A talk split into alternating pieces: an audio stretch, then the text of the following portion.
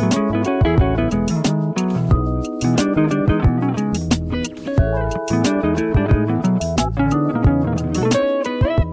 い、皆さんこんにちは。こんにちは。あれ、こんにちはって言ってくれない？こんにちは。こんにちは。ありがとうございます。え、思ったよりスピード感が速かったです。こんにちはの。あ、本当ですか？それ いきなり言うんだみたいなね。はい、なんかこう、あのね、こうこ今回あの耳ぐりの企業のメンバーと一緒に話していくラディオを立ち上げたんですけどね、普段だとカルティベースラディオっていう、あプロダクトでカルティベースというのを持ってて、そこで共同代表の安西祐樹と2人で話しているラディオがあって、そそれのラディオの一番最初の始まりが、こんにちは、皆さん、こんにちはから始まるから、その感じですごい手慣れた感じのこんにちは言っちゃったから、ちょっと戸惑いがあったと思うんですけれどもね。はい、ごめんなさいね。大丈夫です。すみません。そうそうそう。でね、あの、そう。なんで、カルティベースラディオを普段聞いてくださってる方からすると、あの、みなべともみと安西祐樹の講師 CEO 同士で、なんか掛け合い漫才的にやらせていただいているラジオがあるとですけど、まあ、これに関しては、ファシリテーターがみなべともみで、で、もう一つはゲストで、あの、ミーグリのメンバーだったり、マネージャーだったり、いろんな人をこうお呼びしながら、ミーグリってどういう実動があるんだっけ？っていうのを掘り下げたりとか、まあ、ディスカッションしたりとかしていけたらいいなって思ってたんですよね。はい。で、あの、そう、これ、同時並行的にいろんな人を取ってるのか、これが初回なのか2回目なのかわかんないですけれども、一応どっちでもいけるような感じで話しているんですけれども、あの、本日のゲストは、あのね、こう、えっ、と、耳ぐりにおけるエースコンサルタントの、エースコンサルタントマネージャーの浜脇さんを、浜脇健一さんをお招きしております。浜脇さん、よろしくお願いします。よろしくお願いしますよろし。くお願いします。ちょっと僕のこのアテンドすごいやりづらいと思うんだけれども、申し訳ないですけれども、今どういったことをミングリで手掛けられているかっていうのをお話しいただいて、自己紹介いただくこと可能ですか？あはい。じゃあ自己紹介させていただきます。はい。多分エースコンサルタントが大丈夫かって僕ちょっと気にはなってるんであすけど。そういうことですか？いえ全然大丈夫ですよ。は はいい。えーっとそうですね。耳ぐりの中で今役職的には HOB っていう役職。ヘッドオブビジネスですね。はい。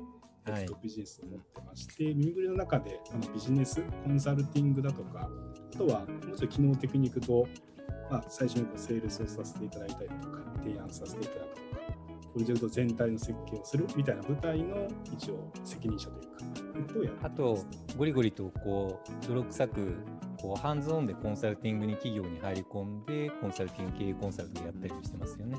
そうですね、今、ね外部の会社さんでも、外部の取締役というか、はい、はいやらせやらせていただいてます。はい、なんかいつの間にか2社くらいのそういうのやってましたよね。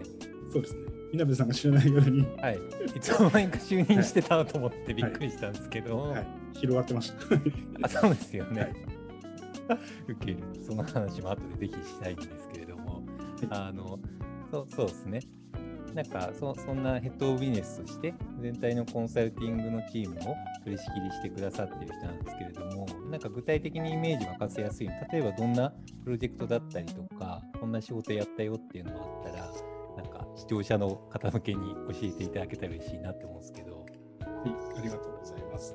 多分あのー耳くりの事例のとかとかとかで見れるものでいくと、ミッシュさんっていう静岡の会社うんのうんなんですけど、あそこ100年企業さんで、まあ、事業の構造変化とともに、まあ、社名の変リニューアルから、そこからのブランディング、企業のブランディングとか、まあ、最初にクリエイティブも作ったりもするんですけど、その辺の、はいはいはい。まあ、事業計画みたいなこととかも一緒にさせていただいたりとか、あとは最近でいくと、えっと、C さんとか、はいはい。あーすごい話題になってましたよね。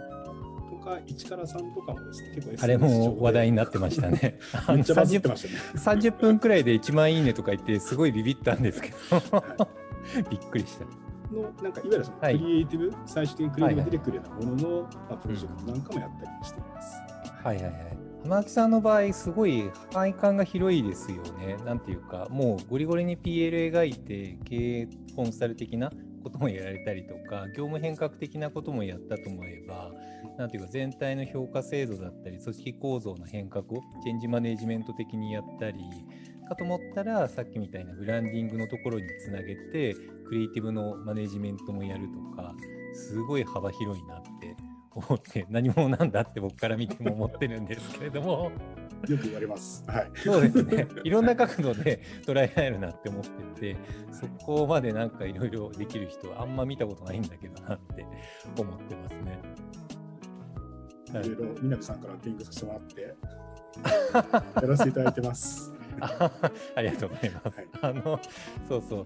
で、なんていうか、まあ、結構、耳ぐりの代表実績だったりとか、話題になる仕事とかを、まあ、プロジェクトオーナーとして経営もされてたりとか、まあ、そういうのがいろいろ生み出されてってる中で、まあ、そもそもの組織のマネージメントされたり、事業計画に立てられたりとか、えっと、ビジネスされてるんですけれども、その中で、なんか最初にこう浜脇さんどんなキャリアを描いてそんな謎の人に育っちゃったんだろうみたいなのはちょっとあの聞きたいなと思ってたんですけどどんなキャリアの持ち主なんですか？はい、ありがとうございます。なんか前提として、はい。私こう自分のキャリア話すといまいちはい。理解がすごい難しかったりするので、ちょっとあまりふわっと聞いていただければなと思ってるんですわかりました。ちょっと話半分程度なんかそもそもがあの新卒でどっかの会社入りましたっていうわけではなくて、大はいはい。学3年生ぐらいの時に自分で仕事仕事というか始めたんですね。起で業されたんですかね？あそうですね、はい、はいはいその時やっていたのが、いわゆるブランディングみたいなところ、はいはいはい。クリエイティブを作るみたいなことを自分で仕事として、まあ、始めはいはいはい。細々と始めました。はいはい。っていうところがあって、それをこうやっていくと、例えばこうウェブ作りましょうとか、はい醤油屋さんのはいはい。お中元に入れる紙の説明はいはいのデザインしましょうとかやってたんですけど、はいはいはい。それやっていくとですね、あのいくらぐらい広告にお金使うべきかとかわかんない。はいはい。そもそもはいはい。いくらもらっていいかわかんないところで、まあ、経営、はい。コンサルティングできないと無理だなって話して、そこから経営コンサルタント大学4年生ぐらいですかね、はいはい。はいそこそこ仕事をやるようになりまして、はいはいはい。で卒業とともにです。ね、ともになんか、あの某、ちょっと大手なんですけど、製造業の会社さんの、結構大きいところですよね。結構大きいってレベルじゃなくてかなり大きいところですよね。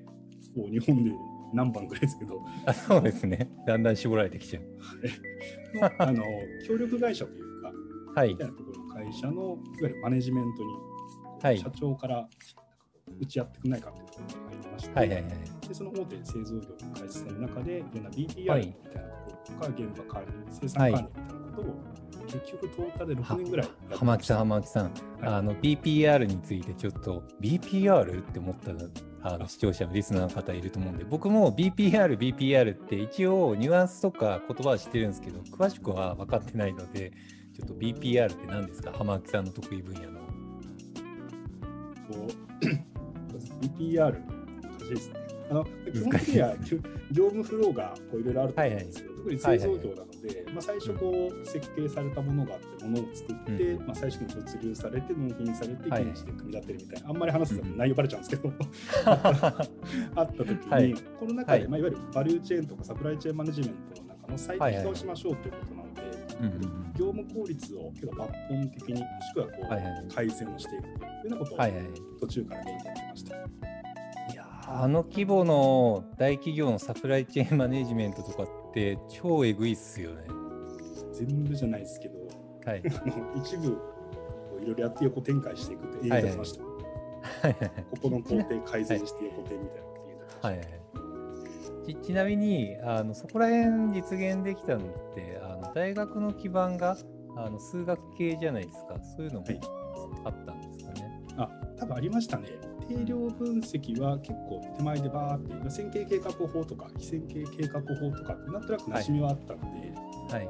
あとは統計データ取ってエビデンス作るとかは結構やりやすかったので、その辺でなるほどですね。はいはいはいしてました、はいはいはい。何パー下がりますか、はいあなるほどね。ちょっとまた分かんないワードが出てきたから、もはい。うこれ掘り下げ続けると BPR から抜け出せないんで、ちょっとあえて抜け出そうかなって思ったんですけど、まあでも、そういう気なっていうか、大企業サプライチェーンマネジメント、業務プロセス構築が、なんか途中でやって、すごいレベルアップされたんだなと思ったんです。そその後はどんなキャリアだったんですか？その後に、うん。えっと、複数社ぐらいですね、ハンズオンで、はい。経営の、結構地方の数億ぐらいの会社さんとか、はいはい。立ち上げ支援もあるんですけど、結構ハンズオンでいろいろ複数社、同時並行的に支援するみたいなことをやらせていただいてましたね。ああ。あれっすよね、それくらいの規模だと、もうどういう役職で入っても全部やるしかないから、そこら辺でエグゼキューション能力がとにかく 何でもやるマン、やりきるマンみたいなのがそういうそういうみたいに身についたのかもしれないですね。そうですね。で営業部長をやったり、経営企画室と財務分析をこう、一社で3か月間、半年間、普段期はいはい期間期間間で延々とやったのを複数社やったりとか、なるほど、なるほど。はい。で、そういうのをこういろいろ一通りいろんな会社さんやらせていただいて、多分その時うんうん数十社ぐらいですかね、やらせていただきまして、結構やりましたね。数十社、数十社って言いました。トータルで数十社ぐらいですね。はい。かなりやりましたね。はいは業務改善できちゃうと、いろんな会社さんでできちゃうんですよね。でいはいはい。実績を聞いた方々が紹介、僕自分からセールスとかしてなかったので、紹介でうちもお願い、うちもお願いみたいなのがご利用さされて、はいはいはい。トータル数字した2、30社ぐらいですかね、来ました。すごい。で、いろいろやってたの、細々と個人でやってたんですけど、その後の地方創生にはいはいはい。ハマりまして、はいはいはいはい。地方創生。で、はい一旦そのコンサルティング業みたいなことをやりながら地方創生で自分でなんか自分のバーを作ったりとか、コミュニティを作ろうとして、でなるほどああとイベントやったりとか、はいはい。自分の番を作る。なんか、ちょいちょい気になるワードがすごい出てくる人ですよね。すみません。引っかからない方がいいのか、流した方がいいのか、すごいね。あちなちなみに、一応聞いときます。自分のバーって何ですか？家の近くにはい人が集まれる場所を作りたいと思ってまして、はいはいはい。いいですね。飲食店を立ち上げたんですね。はいはいはい。それがバーだったので、あなるほどねうん。すごい、あの、適当な話しちゃうんですけど、コンサルタントの人って飲食店とか整体屋さんとか、あのそういうのを作る人めっちゃ多くないですか？そうですね。多分収益これ僕の偏見ですかね 多分偏見だと思うんですよ。だって俺あんまそんな知らない。本当に知り合いのコンサルタントさんとかあのフリーでなんかこうコンサル事務所持ってる人とかめっちゃそういうパターン多いなって勝手に思っててあーまあありますね。居抜きで、まあ、キャッシュ、はいまあ、キャッシュフローっていうか、はいまあ、大体予測つくのはそんな難しくないので、趣味でやられる方とかいらっしゃいますね。確かにあの僕もちょっと悩みましたもんね。途 中やりたいなって一瞬思いましたもんね。だからなんか僕の場合、お金が余って趣味でやるじゃなくて、はい。はい。別に大してお金もないのに、はい。普通にそこに収益行ってあげないとっていう状態で始まったので、あそうなんだ。なるほど。凄腕コンサルタントが飲食店に趣味でやってますとはちょっと違うかもしれないです。あなるほどなるほど。はい。なるほどっすね。理解です。あのつ次行きましょうかアジェンダ、アジェンダはい。到達しない可能性が問題にあそうですね。はいはいで、大体30手前ぐらいですかね。はいはいどんぐりにジョインするに至ったっていう感じですね。ありがとうございます。あの耳ぐりの前身の会社ですね。耳ぐりが、耳くりデザインとどんぐりが、まあ、企業統合してできた会社なんですけれども、その前身の片割れのどんぐりにジョインした形ですね。はい。はいはいはい。ありがとうございます。あいえいえ、もちろんです。ですね。で、それからはコンサルティングをやられながら、大活躍し続けて、で、今、ヘッドオブビジネスとして取り仕切りをいただいてるっていうのが、まあ、キャリアサマリーって感じですかね。そうですね。はいはいはいはいはいはい。でですね、あの、そう、浜木さんいらっしゃっていただいたわけですけど、結構、耳ぐりって、まあコンサルティングやってるんだなとか、実績あったりとか、な話題ってこういうのやってますよって話したりとかするんだけれども、結構出てくる人ってデザイナー寄りとかファシリテーター寄りの人が多いじゃないですか。あと研究者とか多いじゃないですか。でそうコンサルタントの人が表に出てくることまずないんですよね。SNS そう誰も出てない SNS にも全然生息してないんですよね。そうだし、まあ、唯一出てくるとしたら僕くらいなんですけど僕もなんかアカウントとかで育児ツイートばっかりしてるから コンサルタントの実態がいまいちちょっと見えづらいと思うんですよ。確かに。そうそうそう。なんで、ちょっとこのポッドキャスト、今回は、耳ぐりのコンサルタントって、結局、どういうことやったりとか、どんな風な考え方元にやってんだっけ？みたいなのを、ちょっと話せたらなって思ってますね。ちょっとこれ、あの、ね、自分のビルが今、ちょっと工事中で、あの、途中でビーって、5分に1回くらいになっちゃうかもしれないんですけど、ちょっとご容赦ください。すいません。でね、そう、その右ぐりのコンサルタントについて、か話していきたいなと思ってるんですけど、い耳ぐりのコンサルタントって何なんですか、浜脇さん。超ざっくりした。そうですね。はい。まあ、基本的にはあの普通のいろんな会社さん専門だろうが、はい総合だろうがってところあるんですけど、コンサルティング、コンサルタントと呼ばれる方がそんなに大きなこうやってることが、はいフロー、業務上のフローはそんなに差はないかなと思ってまして、実はい際その、クライアント様からこうお問い合わせいただいて、その話を伺いして、まあ、どういうようなソリューションがあり得るのかっていうところをはいはいすり合わせを進めていって、で実際に、はい。まあ、ソリューションのパッケージをして、実際にはいはい進めていくというよはいうな流れは差はないかなとは思うんですけども、うん特徴だけざっくり言うと、ミニクはいルのコンサルティングとして提供できるソリューションの幅がやっぱり非常に広いっていうところがはいはい。あるので、そのあたりがちょっと分かりづらさみたいなところは、ズバッとこれやってますって言いづらいところ。はい。例えば、なんかサービス提供的に、どんなことを濱脇さん力入れてらっしゃるんですか？大枠大体そうですね、5個ぐらいには分類できるかなと思って、はいはいまあ、 MIMIGURI の提供しているソリューションって大体こう、いわゆる理念開発とか CI を作るみたいはいはい開発するだけはいはい結構大きめの会社の、なんか大げさな浸透業務とかやってますよね。いや、いやめっちゃありめっちゃありますよ。そうそうですね。社内 Slack とか見てて結構あの巨巨大な会社のやってんなと思ってびっくりすることがあるんですけど、いつの間にか。社内でもビビるときありますよね。そうそうですね。なんか普通にやってるけど、もっと慣れシェアしてほしいなって思うんですけどね。びっくりする。はい新社名作るとか、ロゴ作る、はい PI 作るとかもありますし、その IPO とか、もちろん準備段階にいらっしゃる会社とかもあったりする。あ、そうですね。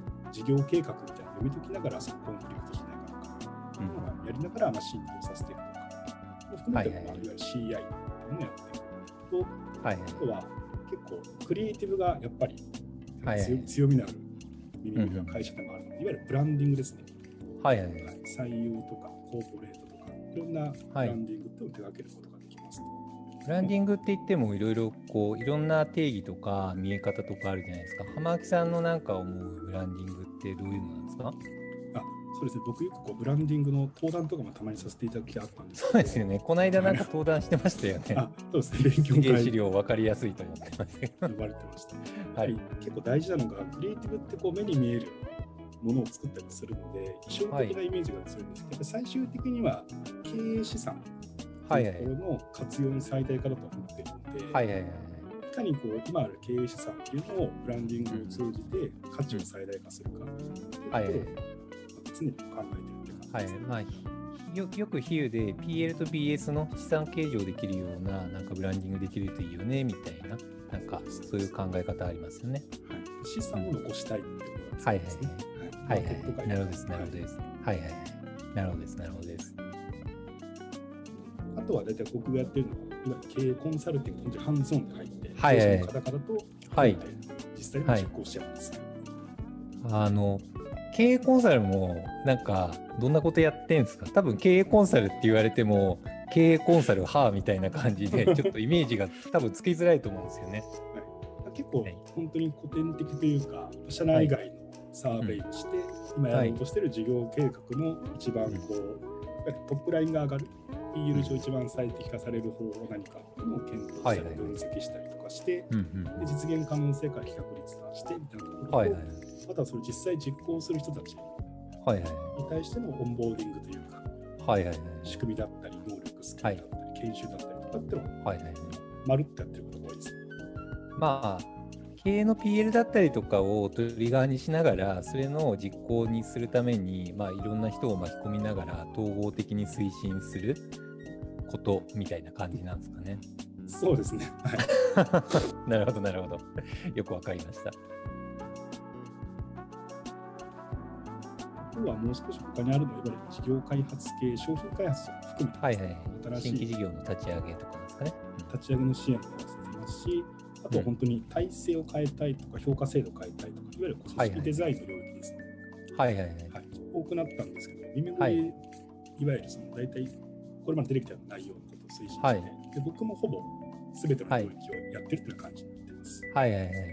なんかこれって単発でそれぞれやってるっていうよりかは、一つの会社に対して何かしらの切り口で入って、結果的にそこら辺を統合的にやってるっていう感じなんですかね。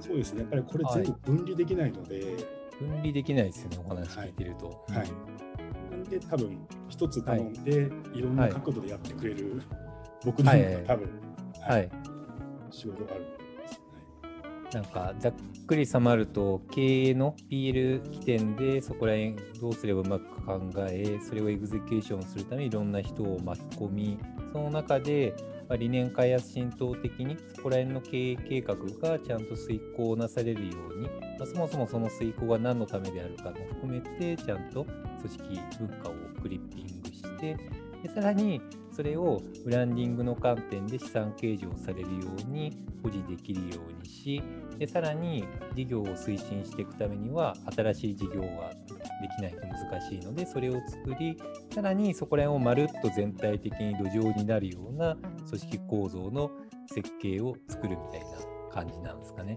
超大変じゃないですか。だからいわゆる 経営の業務ほとんど、ケーパビリティとして持ってるみたいな意味になっちゃうんですね。そま、そうそうなりますね、はい。まとめると全部やってなっちゃうんですけど。全全部ですね。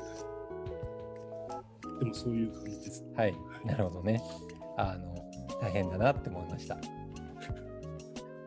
楽しくやらせていただいてます。あそうですね。まあやりがいはありますよね。はい、やりがいはめちゃくちゃあります、はい。はい。はい。なるほどですね。